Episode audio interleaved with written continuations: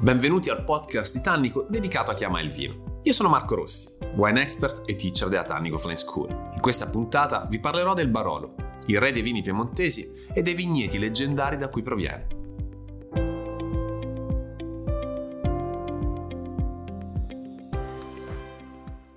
Dagli anni Ottanta che le Langhe rappresentano uno dei territori di elezione del vino italiano. Baciatore nel, nel, mondo già dagli anni 80 con quello che è stato lo scontro tra i tradizionalisti e i Barolo Boys. Parliamo soprattutto di Barolo, appunto. Questo territorio che strizza spesso e volentieri nel sistema di classificazione l'occhio alla Francia, troviamo in epoca recente, dal 2010, un sistema di classificazione estremamente particolare, il cosiddetto MGA, ovvero menzione geografica aggiuntiva da non confondere esattamente con un sistema di cru. Un sistema cru alla francese eh, va ad identificare quello che è l'aspetto qualitativo di un vigneto, di un territorio, mentre se ragioniamo di dimensione geografica aggiuntiva stiamo cercando soltanto di esaltare, di individuare determinate caratteristiche. Ricordiamoci che il territorio di Barolo comprende 11 comuni, e comprende anche questa dicotomia tra il suono elveziano e quello tortoniano con appunto Cannubi mezzo, nel mezzo che rappresenta una sorta di punto di incontro e Bussia che ha una sorta di eterogeneità completa dei suoli.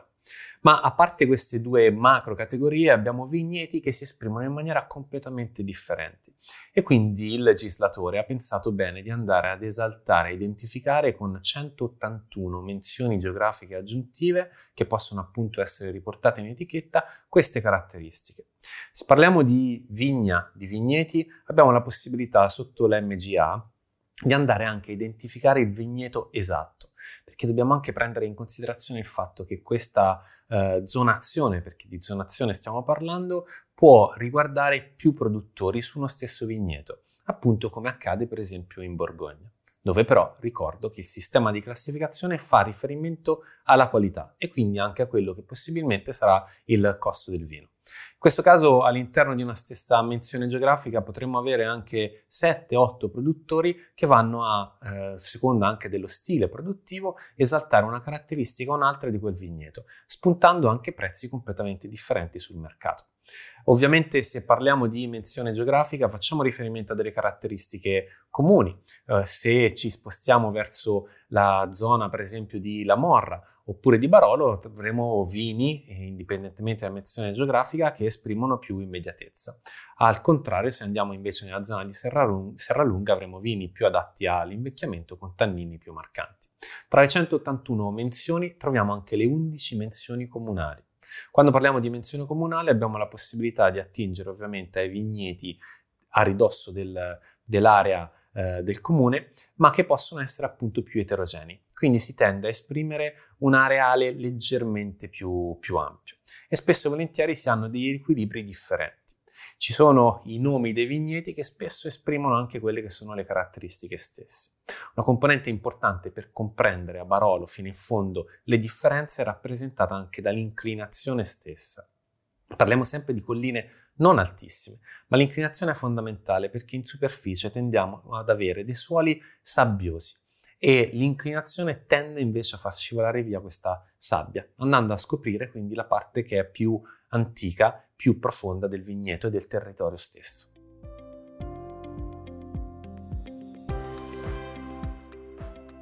Mon privato.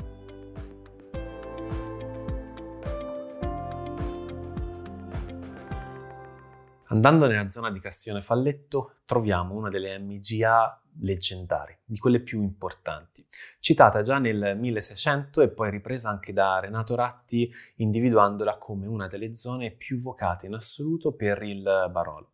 Siamo a circa 280 metri di altitudine sopra il livello del mare. Stiamo parlando di Mon Privato, un vigneto monopole alla francese, quindi stile eh, Borgogna, dove un'unica azienda è proprietaria ed è in grado appunto di andare a gestirla producendo non tutti gli anni quello che è uno dei migliori baroli in assoluto. Stiamo parlando di, della Giuseppe Mascarello figli. Questa vigna ha un suolo eh, ricco di marne, di calcare, di argilla, quindi tipicamente elveziano È un suolo che permette di esprimere un Barolo estremamente fine, fragrante, che è anche in grado di resistere e mantenere questa giovine- giovinezza nel tempo. La caratteristica proprio del, di Monprivato è quella che anche ad anni di distanza dalla vendemmia si riconosce immediatamente. Ovviamente tende rapidamente al colore classico, scarico del Barolo, ma mantiene questa vivezza di freschezza e un tannino di un'eleganza incredibile. Un po' l'esposizione, un po' la composizione del suolo, ma molto va riconosciuto anche al lavoro che è stato fatto da Mascarello nel tempo. Questo è uno dei vigneti che oggi dà la possibilità di toccare con mano quella che era stata l'idea iniziale del Barolo. Un mondo tradizionale fatto di eleganza, il vino dei re, il re dei vini.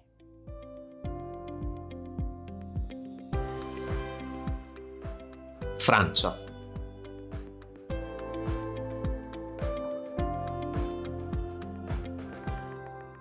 Anche una leggenda come Giacomo Conterno al suo monopol, quindi un vigneto, un MGA gestito completamente. Siamo a Serralunga, stiamo parlando del, della menzione geografica aggiuntiva Francia. Veneto di circa 14 ettari dove vengono prodotti addirittura tre vini. Eh, sappiamo che Monfortino, che è l'eccellenza massima espressa dall'azienda, viene prodotta soltanto nelle migliori annate. Abbiamo anche 3 ettari circa di, di Barbera e, pro, e, poi l'ex Cascina Francia che oggi è Barolo Francia. Questa è un MGA molto particolare, intanto perché esprime dei tannini austeri ma mai troppo rigidi, mai troppo invasivi ed invadenti, sempre molto contenuti, eleganti, ma appunto che fanno sentire al sorso la astringenza tipica del, del Barolo. Abbiamo però un'esposizione che tende ad essere verso ovest, quindi un'esposizione un po' atipica per quello che anticamente era il mondo del Barolo. I vecchi contadini pensavano che l'esposizione a est-sud-est fosse la migliore. I migliori vigneti dovevano essere quelli in cui la neve si scioglieva per prima ad inizio primavera, fine dell'inverno. Invece questo vigneto leggendario dimostra esattamente il contrario. E anche se parliamo di pendenze, qui tendiamo in realtà ad avere una parte della vigna che è quasi pianeggiante. Quindi caratteristiche che eh, non esalterebbero nel credo contadino la qualità, ma che di fatto, unite a quelle che sono le caratteristiche del suolo, tendono a dare dei Barolo di una profondità incredibile. Considerate che quando parliamo della sua massima espressione qua, riusciamo ad arrivare ad avere dei profumi di eh, cocomero, un qualcosa di estremamente strano per il mondo del Barolo. Stiamo parlando proprio della parte bianca, quindi della, della buccia, quindi profumi molto rinfrescanti. Poi giochiamo su tutte quelle che sono le tonalità classiche del Barolo, ma lo riconosciamo immediatamente al naso. Ha questa caratteristica che lo rende inconfondibile, perché la forza di un MGA è quella di avere comunque nel suo DNA un imprinting che lo rende difficile da confondere con gli altri Barolo. E il vigneto Francia è forse una delle più grandi espressioni di identità che possiamo trovare all'interno del mondo del Barolo.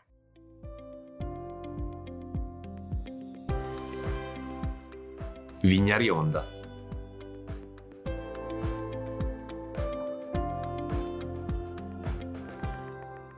Rimanendo su Serra Lunga d'Alba, troviamo una delle MGA più storiche, già menzate, menzionate da, da, Cagna quando parlava del, delle eccellenze di, di, Barolo, ed è un'esposizione assai favorevole perché partiamo, parliamo di sud-sud-est.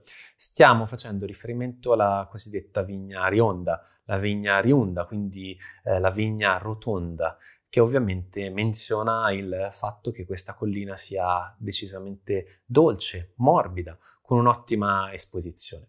Qui abbiamo più produttori da Oddero a Giovanni Rosso, soltanto per citarne alcuni. Quindi sono in cinque in totale le aziende che occupano questo spazio e che gestiscono questo vigneto, con porzioni veramente minime. Pensate che Giovanni Rosso ah, non arriva neanche ad un ettaro e la sua Ester Canale Rosso forse è una delle vigne più, più leggendarie, quindi è proprio il, il suo cru di riferimento. Ecco, però se parliamo di Vigna Rionda non possiamo non menzionare uno dei produttori che oggi non la vive più, ma che è stato uno dei negozianti fondamentali nel tracciare la traiettoria del mondo Barolo. Stiamo parlando di Giacosa. Bruno Giacosa dagli anni 60 agli anni 90 è riuscito a portare Vigna Rionda sul tetto del mondo del vino. Tant'è che il, nel mondo internazionale tanti critici appassionati non amavano particolarmente il mondo di Barolo. Il nebbiolo veniva utilizzato principalmente in taglio, difficilmente si parlava di vinificazione in purezza al 100%, ma quando si parlava di vigna rionda si tendeva già a identificare anche negli anni 60 il mondo del, del Barolo come lo intendiamo oggi. La capacità di dare verticalità ai vini di questa vigna è un qualcosa di incredibile. Sono pochi altri vigneti in Piemonte che sono in grado di portare tutta questa freschezza con un'esposizione comunque che guarda il sole e porta a perfetta maturazione il frutto. Qui non ci sono mai problemi di umidità, anche grazie alla perfetta ventilazione. Considerate che non siamo in un bricco, ma comunque siamo a 350 metri di altitudine, con un suolo che è estremamente ricco in ferro, tant'è che la sua colorazione tende un po' al rossastro. Ecco, Bruno Giacosa fino 90, ai primi anni 90, 93, ha lavorato per portare Vigna Rionda sui tavoli di tanti appassionati di vino nel mondo. Piano piano si sono alternate poi altre famiglie e oggi Giovanni Rosso forse è uno dei più grandi custodi di quella che è la tradizione di Vigna Rionda. Il suo Barolo, proveniente appunto da questa vigna, eh, da questa MGA, ha una profondità ed un'eleganza al sorso incredibile. Si può notare immediatamente la differenza tra questo territorio di Serralunga ed altri vigneti storici. Provare per credere.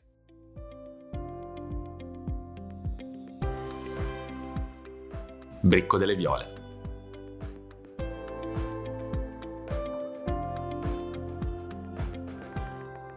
Siamo soliti attribuire a cospetto del Barolo al barbaresco delle componenti più femminili. Lo vediamo come un vino più elegante, più aggraziato. Ma anche all'interno della denominazione Barolo abbiamo dei territori che sono in grado di esprimere dei vini un po' più immediati, più femminili se vogliamo, più eleganti, più profumati, che giocano moltissimo sulle note anche floreali. Ovviamente siamo a ridosso proprio del, della città di Barolo.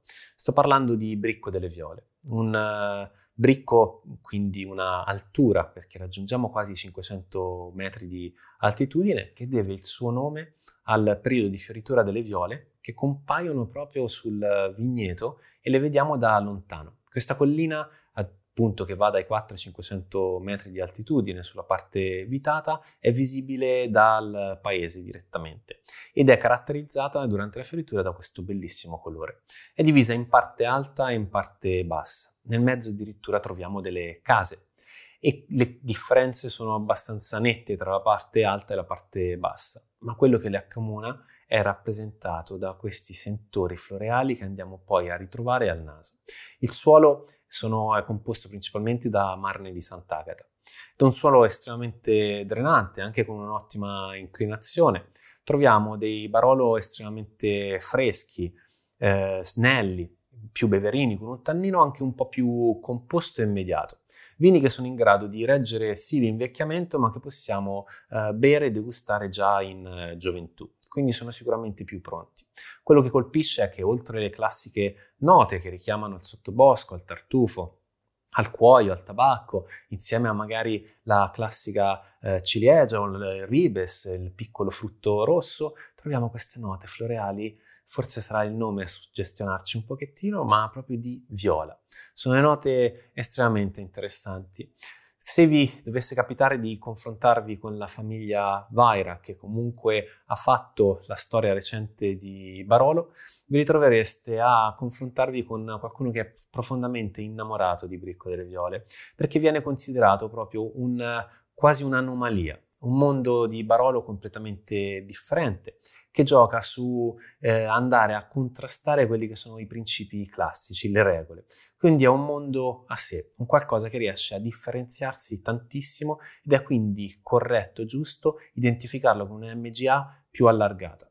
Non è un monopolo, ci sono più produttori appunto che vanno ad interpretare questo suolo, questo territorio, questo vigneto e lo fanno però tutti con grande maestria.